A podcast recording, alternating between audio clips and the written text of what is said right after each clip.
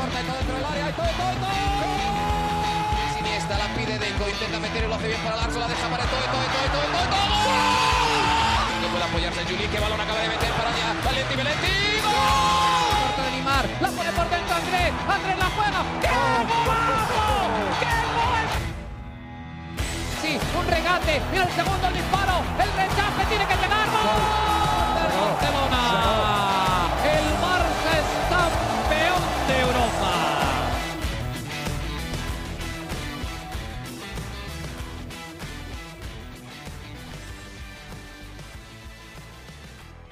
Hola amigos de ADN Barça.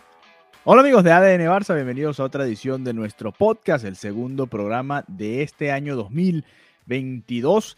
Hemos tenido algunos problemas de salud para comenzar este año, como bueno, creo que estamos atravesando todos en el planeta y bueno, poco a poco nos vamos recuperando y poco a poco vamos a seguir produciendo contenido para todos ustedes. Hoy lamentablemente no voy a contar con la compañía de Mariana Guzmán desde Barcelona, pues también ha sido víctima de todas estas situaciones que estamos viviendo, ¿no? Y, que bueno, lamentablemente no la pueden o no la permiten que esté hoy con nosotros acá en ADN Barça, pero bueno, queríamos hacer este episodio sobre todo pensando en que el miércoles hay un clásico, hay un partido de semifinales de la Supercopa de España y para que no se montara un programa sobre el otro, vamos a hacer una edición especial.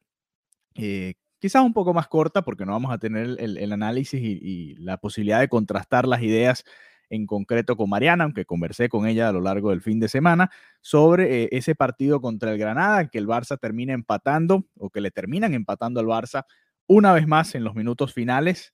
Eh, el Barça se vuelve a dejar un par de puntos en la liga y desaprovecha la oportunidad de dormir en puestos de Champions en esa jornada, ¿no? El Barça llega con ese empate, el octavo de la temporada ya, 8 empates, 8 victorias, 4 derrotas, a 32 puntos después de 20 jornadas disputadas y está a un par de puntos del Real Betis. Si hubiese ganado el partido contra el Granada, estaría empatado en puntos con el Betis en estos momentos y por detrás tanto del Atlético de Madrid y la Real Sociedad que tienen 33 puntos, uno más que el Barça, todos estos equipos con 20 juegos disputados. El Sevilla también más adelante, por supuesto, con 44 a 5 puntos del Real Madrid, que tiene un partido más con 49. ¿no? Ese es el panorama en la Liga Española. El Barça sigue sexto, sigue en puestos europeos, en estos momentos en puestos de Europa League, por encima del Rayo Vallecano, que tiene 31, el Villarreal con 29, y el Athletic Club Bilbao y el Valencia, que cierran los 10 primeros de la tabla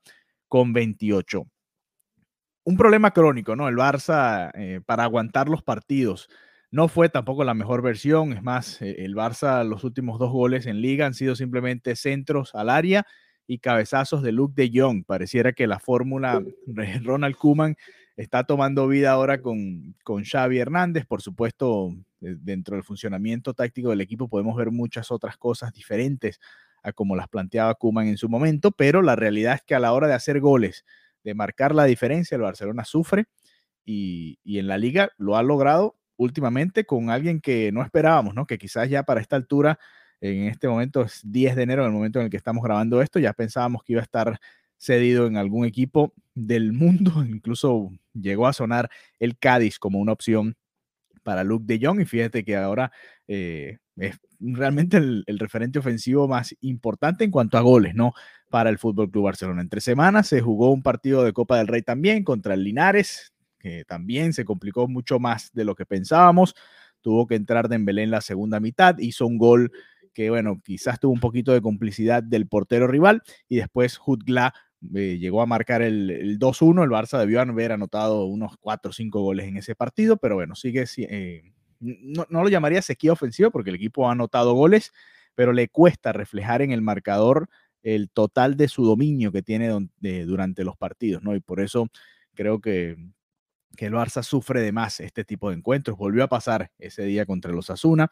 Eh, si quieren, vamos a repasar rápidamente el 11 titular de ese día contra, perdón, contra el Granada, Osasuna, Granada, todos estos partidos se terminan empatando, ¿no? Y uno ya se le va montando uno sobre el otro, el Celta, el, imagínense, la cantidad de puntos que se ha dejado el Barça es impresionante, ¿no? Este equipo no debería estar tan lejos como está de, los otros equipos allá arriba en la tabla. Pero bueno, el once titular del Barça el sábado, Ter en el arco, Dani Alves volvió a ser titular en la liga, partidazo de Alves, eh, se notó que está en mejor forma que cualquiera de la defensa del Fútbol Club Barcelona, incluyendo Gerard Piqué y el propio Jordi Alba, mucho más en forma eh, Dani Alves, que hay que recordar es bastante mayor que ambos, que Piqué y que Alba. Así que ojo ahí. Y, para los que decían que Dani Alves venía, mm, que venía un viejito al Barça a simplemente, eh, no sé, enseñar a los otros jugadores mm, los detalles de la posición, no, eh, Dani Alves viene realmente a aportar a este equipo y es muy interesante lo que vimos el fin de semana. Ya veremos, por ejemplo,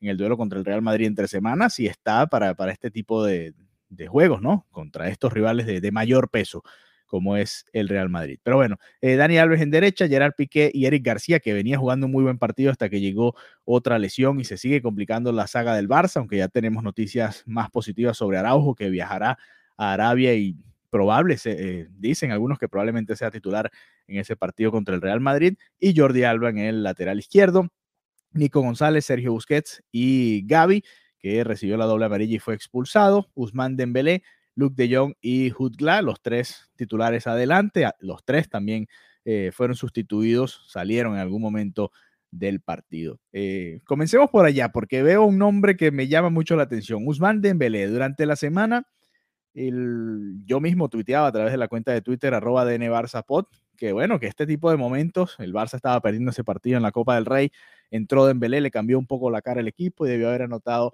un par de, goles. Eh, de hecho, entre, estrelló un balón al poste y tuvo otro, otro, par de oportunidades para anotar más goles.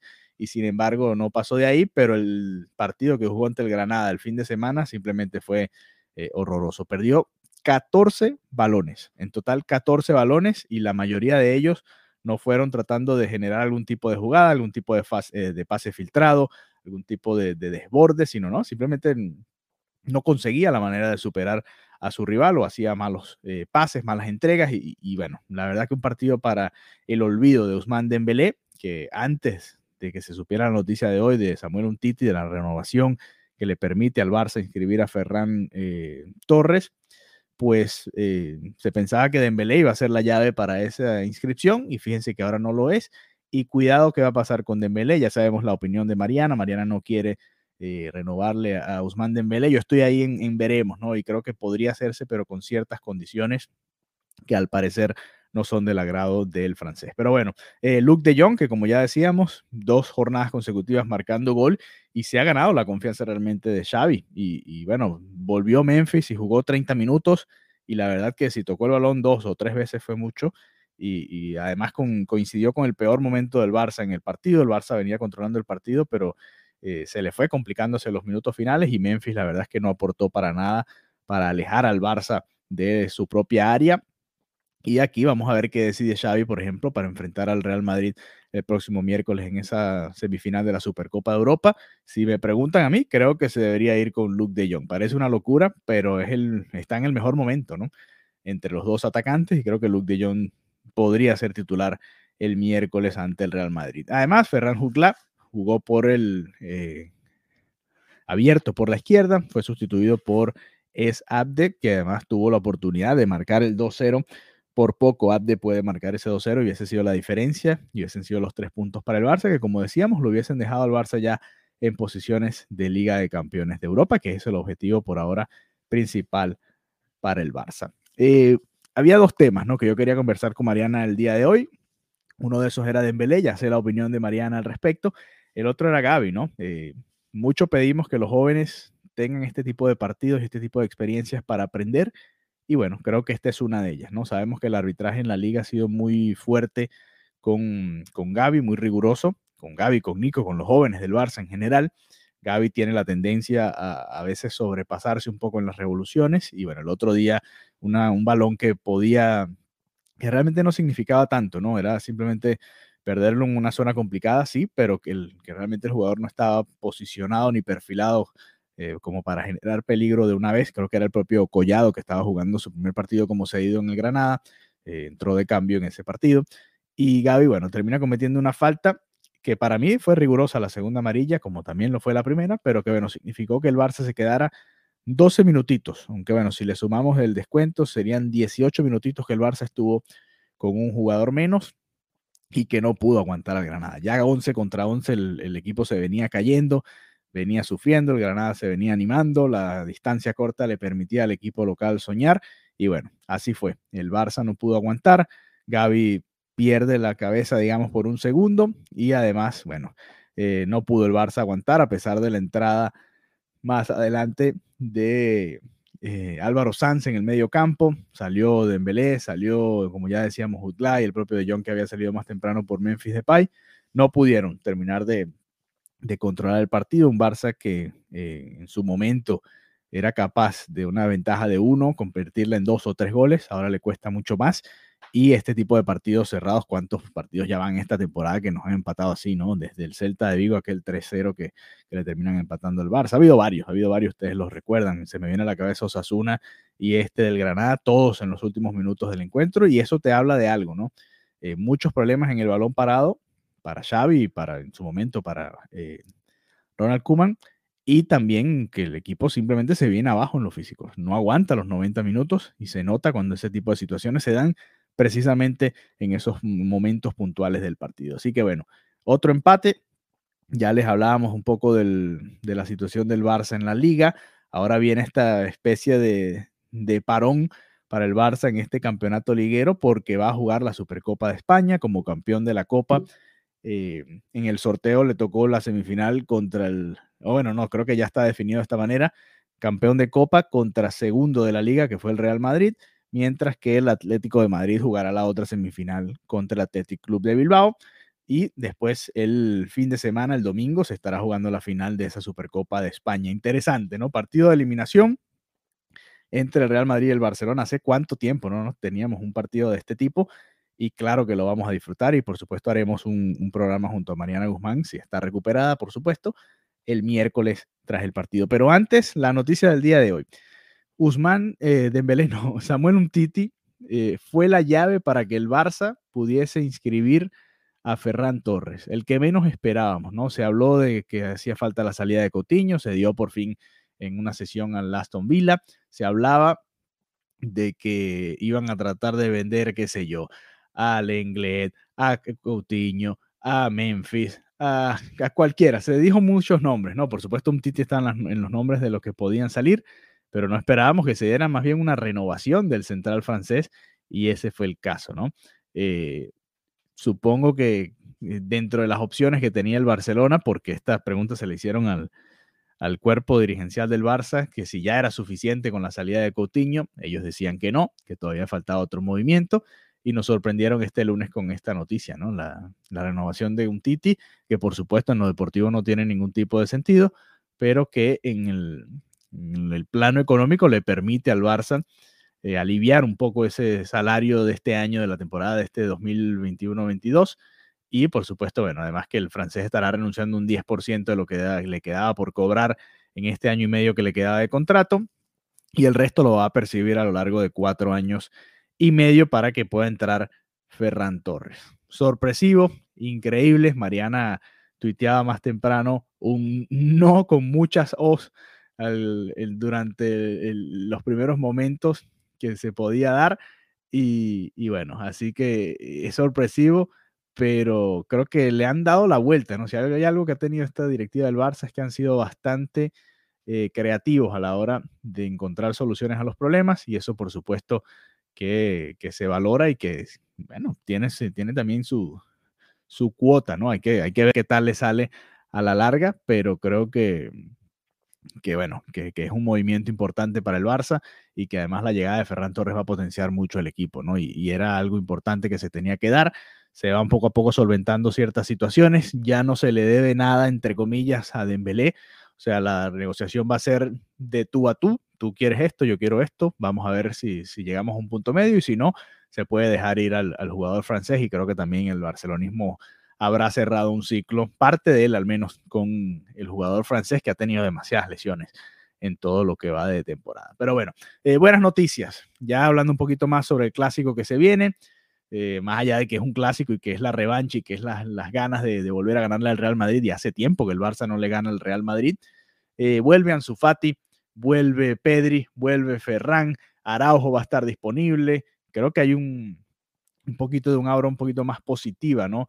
De lo que había antes y, eso va a ser eh, interesante en este próximo miércoles. Por supuesto, eh, yo no creo que Xavi coloque de una vez a Ferran Torres de, titular en ese partido, pero sí lo podríamos ver en una eventual final el, domingo en caso de que el Barça clasifique y si no, bueno, lo veríamos ya para el próximo partido de liga, ¿no? Pero, pero en todo caso, es importante para esta competición contar con ambos eh, jugadores, ¿no? Sobre todo después de que habían dado positivo al COVID, ya hoy se supo que, que bueno, que van a poder estar disponibles para ese encuentro y, creo que llama mucho la atención porque va a ser ese duelo que todos esperábamos, ¿no? Real Madrid-Barcelona, pero ahora con Xavi en el banquillo y por supuesto que le dan un poquito más de, de otro color, de otro morro. El próximo partido del Barça en la liga va a ser el 23 de enero, domingo 23 de enero a las 3 de la tarde. Mientras tanto, este miércoles, Real Madrid-Barcelona, semifinales de la Supercopa de España y el domingo, en caso de clasificar, se jugaría la final contra el ganador de la otra semifinal, que será el jueves entre el Atlético de Madrid y el Athletic Club de Bilbao. Muy interesante, por supuesto haremos una transmisión especial junto a Mariana Guzmán. El Madrid viene, eh, por supuesto, muy cómodo en la liga, 49 puntos en 21 partidos, más allá de las polémicas que haya podido haber, él está disputándose el campeonato con el Sevilla, el Sevilla es el único que está realmente ahí cerca y que, bueno, de no haberse dado un par de situaciones, inclusive en el partido directo entre ellos, yo diría que el Sevilla podría estar hasta, hasta líder, pero bueno, en todo caso el Madrid está en un muy buen momento y, llega con, con, todas las de la ley, con todo el favoritismo para llevarte esta Supercopa de Europa. El Atlético de Madrid tampoco está atravesando una gran situación, el Bilbao mucho menos, aunque sabemos que son eh, complicados y son los actuales campeones de la Supercopa de España, que recordar le ganaron al Barça en tiempo extra la, vez anterior, la final pasada, eh, después de haberle empatado en el último minuto, después en el tiempo extra Iñaki Williams terminó vacunando al Barça y bueno, el barcelonismo creo que ve con buenos ojos este torneo, una de las pocas opciones que tiene el Barça realmente para ganar este año eh, algún tipo de trofeo y por supuesto eh, para Xavi sería el primer trofeo con el Fútbol Club Barcelona, pero más allá del trofeo, ganarle a, por ejemplo, al Real Madrid y al Atlético de Madrid en fechas consecutivas sería realmente impresionante. Sería realmente impresionante. Sé que quizás es mucho pedir, ¿no? A ver, eh, es complicado porque cuando vienes de empatar con el Osasuna, de apenas superar al Linares, dices, bueno, no, realmente es difícil. Pero si el Barcelona juega como jugó aquel día en el Sánchez Pizjuán contra el Sevilla, yo creo que tiene la oportunidad de, jugar de tú a tú. Yo estaba viendo nuevamente ayer las, los mejores momentos del clásico entre el Madrid y el Barça. Y la verdad es que fue un partido parejo, pudo haber eh, sido un empate, una victoria del Barcelona o, lo que fue una victoria del Madrid. Y creo que esta vez el Barça, vamos a ver qué puede demostrar, qué cara puede demostrar el Barça. Y si vemos, ¿por qué no?, el debut de Ferran Torres con el Fútbol Club Barcelona y además el regreso de Ansu Fati, tanto que hemos esperado por Ansu Fati, ya debería estar listo. Ese es otra de las de los debates, ¿no? Colocarlo, no colocarlo de titular. Yo, yo creo que se va a ir con Luke de Jong, es lo que siento que va a hacer Xavi, sobre todo por el buen momento que viene trayendo el, delantero que parecía que nadie quería. Pero no les extrañe, no les extrañe que, jueguen tanto Ansu Fati como Memphis Depay, como el propio Dembélé, media hora todos juntos, los tres juntos, y en, o por qué no, en algún momento Ferran Torres, si, si cree Xavi que está a punto el jugador. Mi once titular, sería, en caso de que estén todos disponibles, todos sanos, ¿no? Eh, Dani Alves por derecha, eh, Piqué junto a Araujo, porque Eric García, por supuesto, va a estar fuera por lesión. Jordi Alba, no hay otra opción en la izquierda. Eh, Busquets, creo que Frenkie de Jong, si está disponible, no sé si habrá superado las molestias, pero si no, sería Nico y Gaby. No, no creo que pongan a Pedri de una vez de titular, pero bueno, vamos a ver si nos sorprende Xavi. Y adelante creo, o bueno, lo que yo haría Dembélé por derecha, Memphis por izquierda y Luke de Jong por el medio. Es lo que creo que va a hacer. Si están todos disponibles al 100%, colocaría entonces a Ansu Fati por izquierda y quizás a Memphis Depay por el medio, aunque tengo el, pálpito que va a ser Luke de Jong el escogido por Xavi Hernández. En todo caso, bueno, nada, estaremos conectándonos con todos ustedes el próximo miércoles, justo después de ese clásico, o bueno, un poquito más en la noche, entre el Real Madrid y el Fútbol Club Barcelona, semifinales de la Supercopa de España. Un placer haber estado con todos ustedes y nos reencontramos en la próxima edición de ADN Barça. Hasta la próxima.